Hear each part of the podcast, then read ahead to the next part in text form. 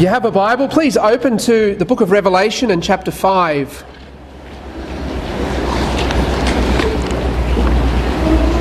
The book of Revelation, chapter 5. Uh, after the events of this week, I was thinking I might have to change my Christmas series from Christmas in the Apocalypse to Christmas in the Ark. uh, quite uh, a deluge of rain during the week, but glad that everyone's safe and sound today. Revelation chapter 5, and I'm going to begin by reading uh, all 14 verses. Uh, please uh, follow along in your Bible as I read aloud. Revelation chapter 5. And I saw in the right hand of him that sat on the throne a book, written within and on the backside, sealed with seven seals. And I saw a strong angel proclaiming with a loud voice, who is worthy to open the book and to loose the seals thereof? And no man in heaven, nor in earth, neither under the earth, was able to open the book, neither to look thereon. And I wept much, because no man was found worthy to open and to read the book, neither to look thereon. And one of the elders saith unto me, Weep not.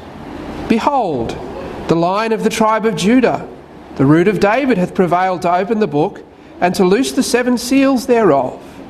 And I beheld, and lo, in the midst of the throne and of the four beasts, and in the midst of the elders, stood a lamb, as it had been slain, having seven horns and seven eyes, which are the seven spirits of God sent forth into all the earth.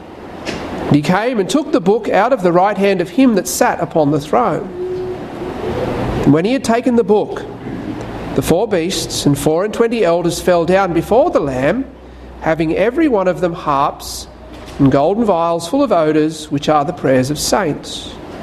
And they sung a new song, saying, Thou art worthy to take the book and to open the seals thereof, for thou wast slain and hast redeemed us to God by thy blood out of every kindred and tongue and people and nation and hast made us unto our God kings and priests, and we shall reign on the earth. And I beheld, and I heard the voice of many angels round about the throne, and the beasts, and the elders, and the number of them was ten thousand times ten thousand, and thousands of thousands, saying with a loud voice, Worthy is the Lamb that was slain to receive power, and riches, and wisdom, and strength, and honour, and glory, and blessing.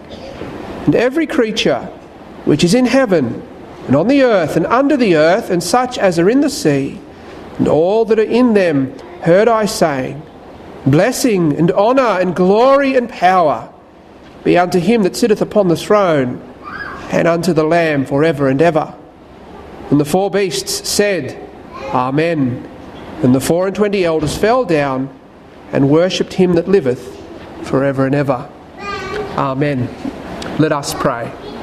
Father, we thank you for this glorious portion of Scripture, and it is our privilege to study it today. We ask that your Holy Spirit would help us to understand what is written herein. and pray that today He would give us a fresh vision of your Son, our Saviour, the Lord Jesus Christ. Lord, we commit ourselves now into your hands in His name. Amen.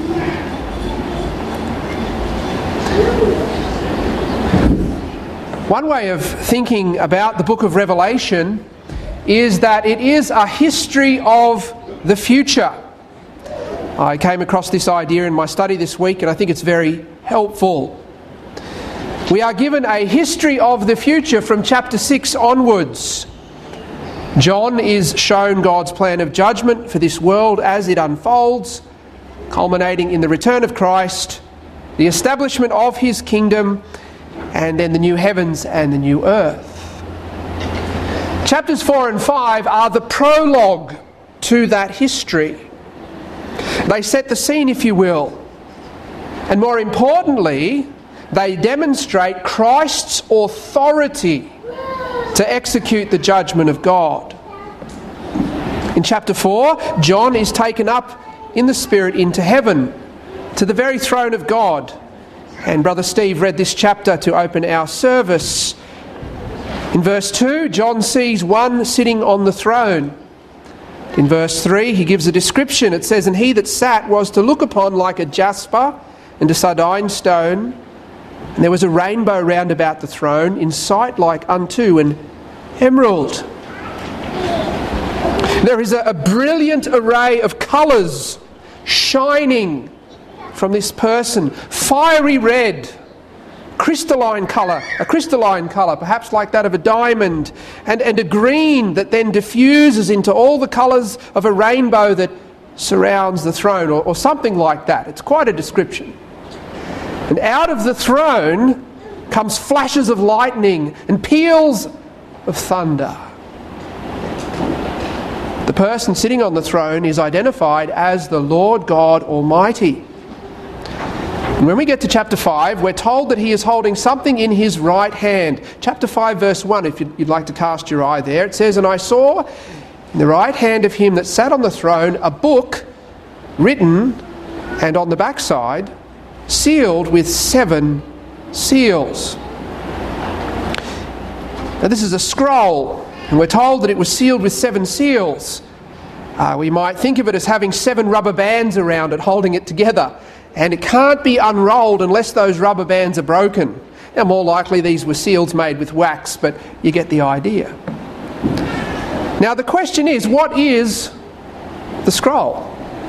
What does it contain? I think the simplest answer is one that's disclosed to us in the chapters that follow. In Revelation chapter 6, when the seals begin to be broken, judgments occur. Turn over to chapter 6, please, beginning reading at verse 1. It says, And I saw when the Lamb opened one of the seals, and I heard, as it were, the noise of thunder, one of the four beasts saying, Come and see. And I saw and behold a white horse, and he that sat on him had a bow, and a crown was given unto him, and he went forth conquering and to conquer. And when he had opened the second seal, I heard the second beast say, Come and see. And there went out another horse that was red, and power was given to him and I, uh, that sat thereon to take peace from the earth, that they should kill one another. And there was given unto him a great sword. And when he had opened the third seal, I heard the beast say, Come and see. And behold, and lo, a black horse. And he that sat on him had a pair of balances in his hand, and I heard a voice in the midst of the four beasts say, A measure of wheat for a penny, and three measures of barley for a penny, and see thou hurt not the oil and the wine. And when he had opened the fourth seal, and so on it goes. When the seventh seal is opened, that ushers in another series of judgments. Uh, turn over to chapter 8, verse 1, please. Chapter 8, verse 1, it says, And when he had opened the seventh seal, that is the seventh seal on that scroll, there was silence in heaven about the space of half an hour. And I saw the seven angels which stood before God, and to them were given seven trumpets. Down to verse 6. And the seven angels which had the seven trumpets prepared to sound, the first angel sounded, and there followed hail and fire mingled with blood. They were cast upon the earth, and the third part of trees was burnt up, and all green grass was burnt up. And the second angel sounded, as it were, a great mountain burning with fire was cast into the sea. The third part of the sea became blood, and the third part of the creatures which were in the sea and had life died, and the third part of the ships were destroyed. And when you get to the seventh angel, and he sounds his trumpet, he ushers in another series of judgments, which are described in chapters 16 through 19. So we have this unfolding series of judgments that begin with the seals being broken. It's as if the seals are broken, the scroll is unrolled, and what's written down therein is what takes place. As I said, I think the simplest explanation as to the identity of the scroll is the one the biblical text gives us. Uh, one author explains it this way The scroll contains the counsels of God, as revealed in the visions beginning at chapter 6.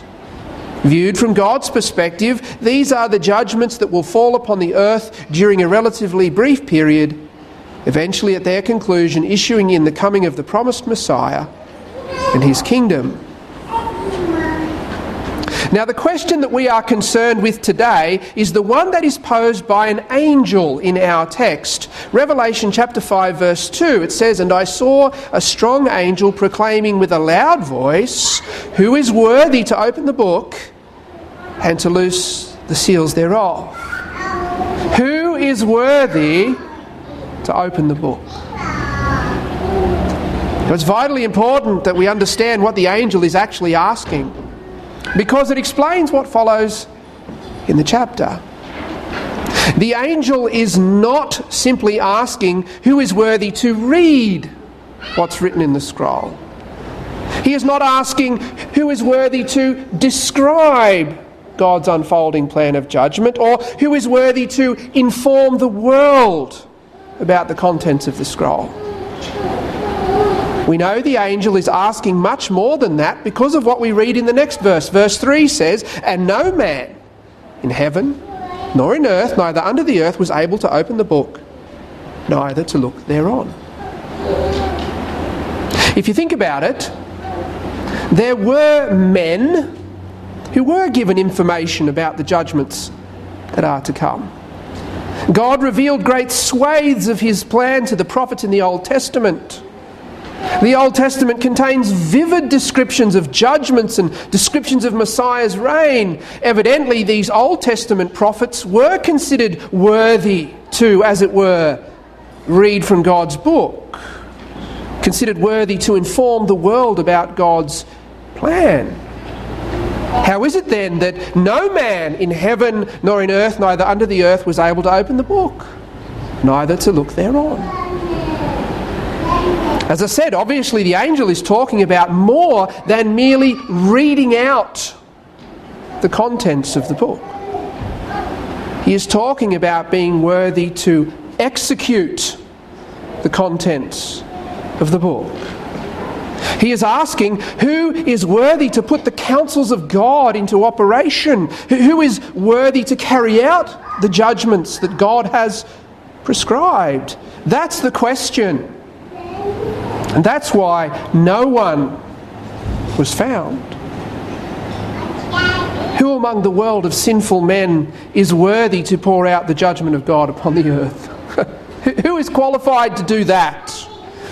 Who is deserving of that authority? You? Me? The saintliest person you can think of?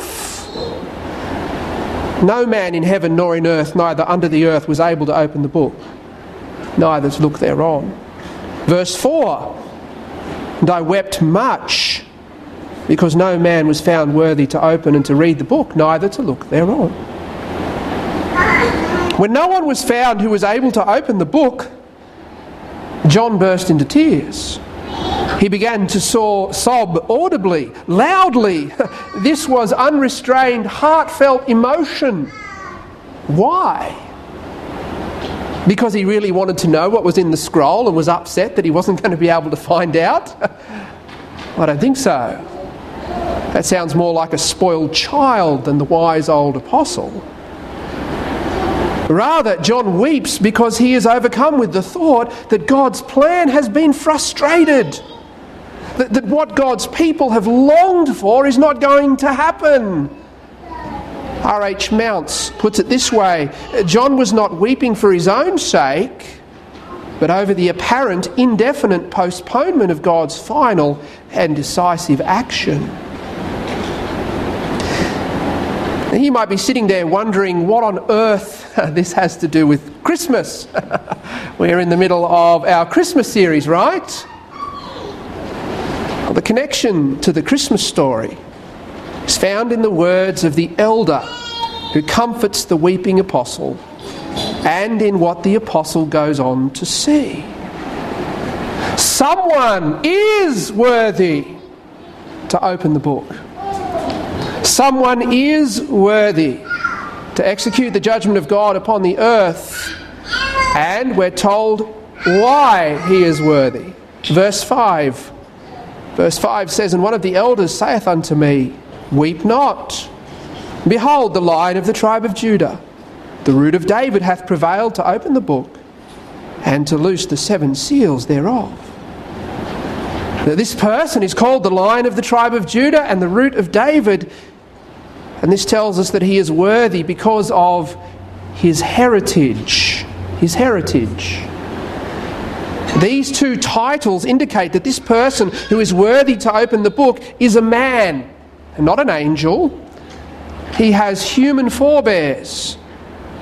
These titles speak of his identity in terms of his ancestry. The line of the tribe of Judah is a reference right back to the very first book in the Bible, to Genesis chapter 49, where Jacob is blessing his sons. This is what he says to Judah, verses 8 to 11 Judah, thou art he whom thy brethren shall praise. Thy hand shall be in the neck of thine enemies.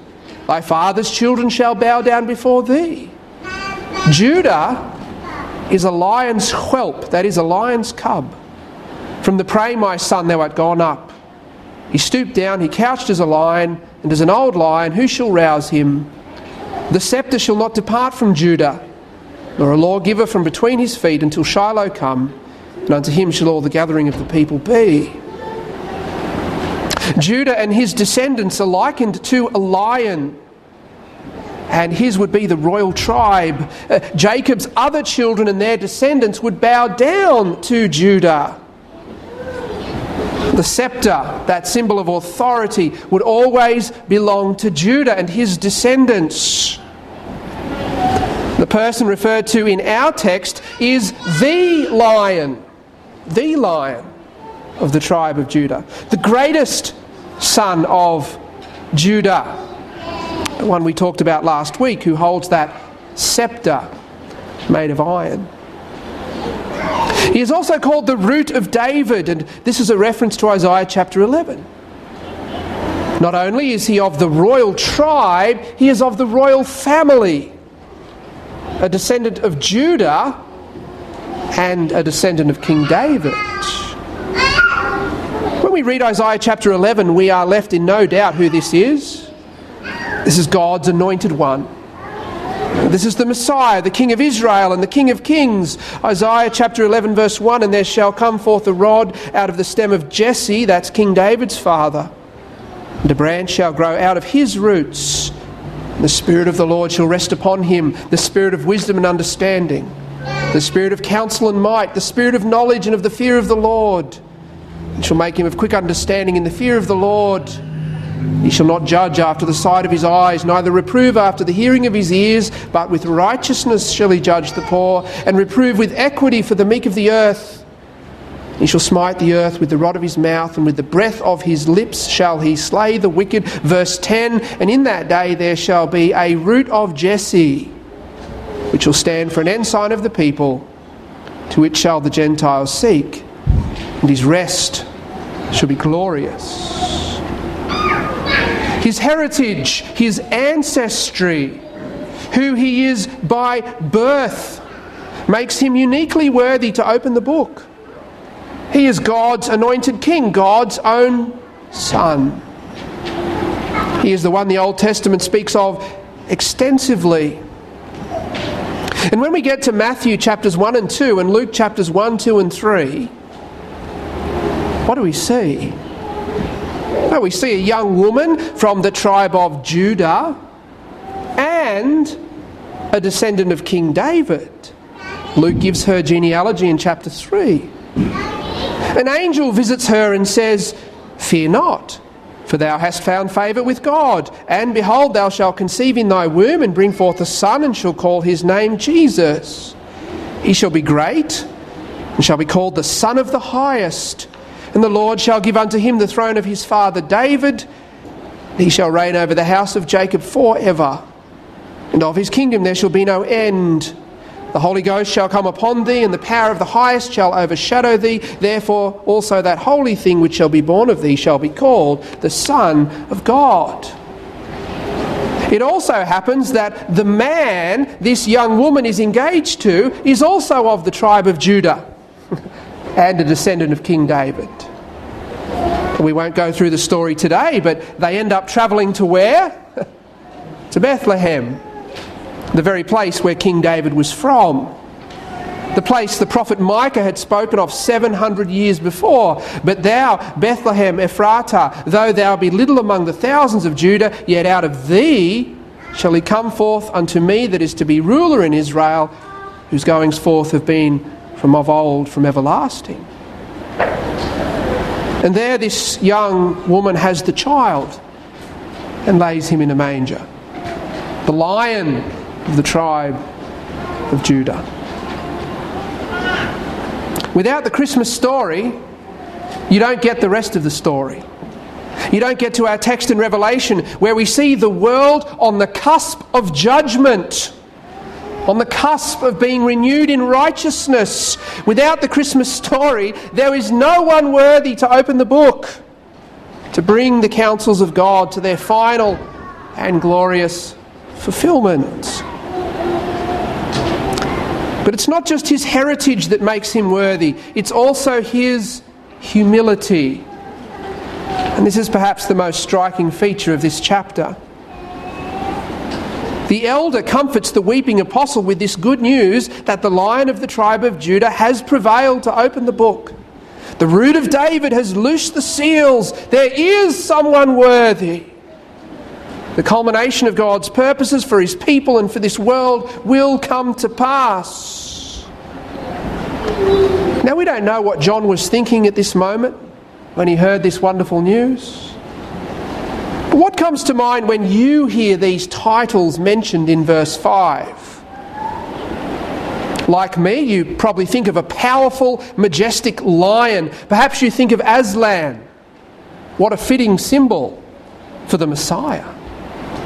Or perhaps you think of a king dressed in royal splendour with a sceptre in his hand, the ruler in Isaiah chapter 11 who will smite the earth with the rod of his mouth and slay the wicked with the breath of his lips. But when this person, Mary's child, comes to take the book from the right hand of God, what does John see? Verses 6 and 7. And I beheld, and lo, in the midst of the throne and of the four beasts, and in the midst of the elders stood a lamb, as it had been slain, having seven horns and seven eyes, which are the seven spirits of God sent forth into all the earth. He came and took the book out of the right hand of him that sat upon the throne. A lamb, not even a full grown sheep, and one that has been grievously wounded a lamb that is standing, that it's alive, but that looks like it has been killed. Its wool is stained with blood. There is a wound across its neck where the sacrificial knife has done its work. The imagery doesn't seem to fit the splendour of the scene, does it? we would expect to see a noble lion or a resplendent king approaching the throne of God to take the book, but instead it's a bleeding, defenseless lamb. The contrast is jarring, almost shocking, and yet it's perfect, isn't it? It's perfect. Before he judges the world, he laid down his life to save the world. And that's why he and he alone is worthy. Verse 8 And when he had taken the book, the four beasts and four and twenty elders fell down before the Lamb, having every one of them harps and golden vials full of odours, which are the prayers of the saints. Verse 9 And they sung a new song, saying, Thou art worthy to take the book and to open the seals thereof, for or because thou wast slain and hast redeemed us to God by thy blood out of every kindred and tongue and people and nation. Verse 10 And hast made us unto our God kings and priests, and we shall reign on the earth. We understand what the imagery of a lamb represents. It runs all the way through the scriptures. We understand how it speaks of sacrifice, of atonement, of redemption but it also speaks of humility. A lamb is weak, a lamb is helpless. A lamb is in an altogether different class to a lion. One is a predator, and the other is prey. And this is the gospel. It's right here before us in our text. The lion is the Lamb. The King of Kings is the servant of all. He has obeyed the one sitting upon the throne. Jesus humbled himself and became obedient unto death, even the death of the cross, Paul tells us in Philippians chapter 2. If thou be willing, remove this cup from me, nevertheless, not my will, but thine be done, he says in the Garden of Gethsemane. The Son of the Highest goes all the way from heaven's glory to Bethlehem's manger to Pilate's hall to Calvary's cross. And that's what makes him worthy. He gives his own blood to redeem those fallen in sin. He opens the way for sinners to be reconciled to God, and he says, Whosoever will may come. Who else is qualified? Who else is deserving? Who else could rightfully approach the throne and take in hand the book of God's judgment? No one. No one. What is represented here in Revelation chapter 5 is what was taught by Jesus and the apostles. Jesus said this in John chapter 5, verses 26 and 27 For as the Father hath life in himself, so hath he given to the Son to have life in himself, and hath given him authority to execute judgment also, because he is the Son of Man. Jesus is the man that God has ordained to judge the world in righteousness, Paul said to the Athenians in Acts chapter 17. The Apostle Peter said the same thing to Cornelius and his household in Acts chapter 10. Jesus is the one who God has ordained to judge the quick and the dead. All authority in heaven and in earth has been given to him, and it's because of who he is, his heritage, and because he humbled himself because he is the lion and he is the lamb.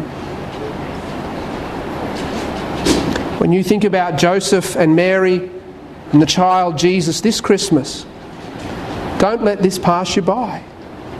That there in the manger is the lion of the tribe of Judah and the Lamb of God that takes away the sins of the world. The humility of the circumstances into which Jesus was born speaks of his own humility, of his willingness to come to us, to enter into our world, and to give up his life for our sakes. And the lesson we ought to draw as we ponder this is the one Paul challenged his readers with in Philippians chapter 2 when he wrote on this very subject. He said, Let this mind be in you which was also in Christ Jesus. We often think of peace and joy and love as being the themes of Christmas, and they are, but so is humility. The nativity scene presses home to us the message that an essential part of following Jesus is being humble, giving way to others lowering ourselves to help those in need. Not insisting that I get what I want when I want it. Not always having to have the last word. Not being stubborn and proud and annoying. we could all do with more of this, couldn't we? More humility. Our marriages, our families, our church, our community would be greatly helped if we were more like Jesus in this regard. How humble are you? How humble are you? How willing are you to give way to others, to put others before yourself? Are you gracious and generous, or are you selfish and proud?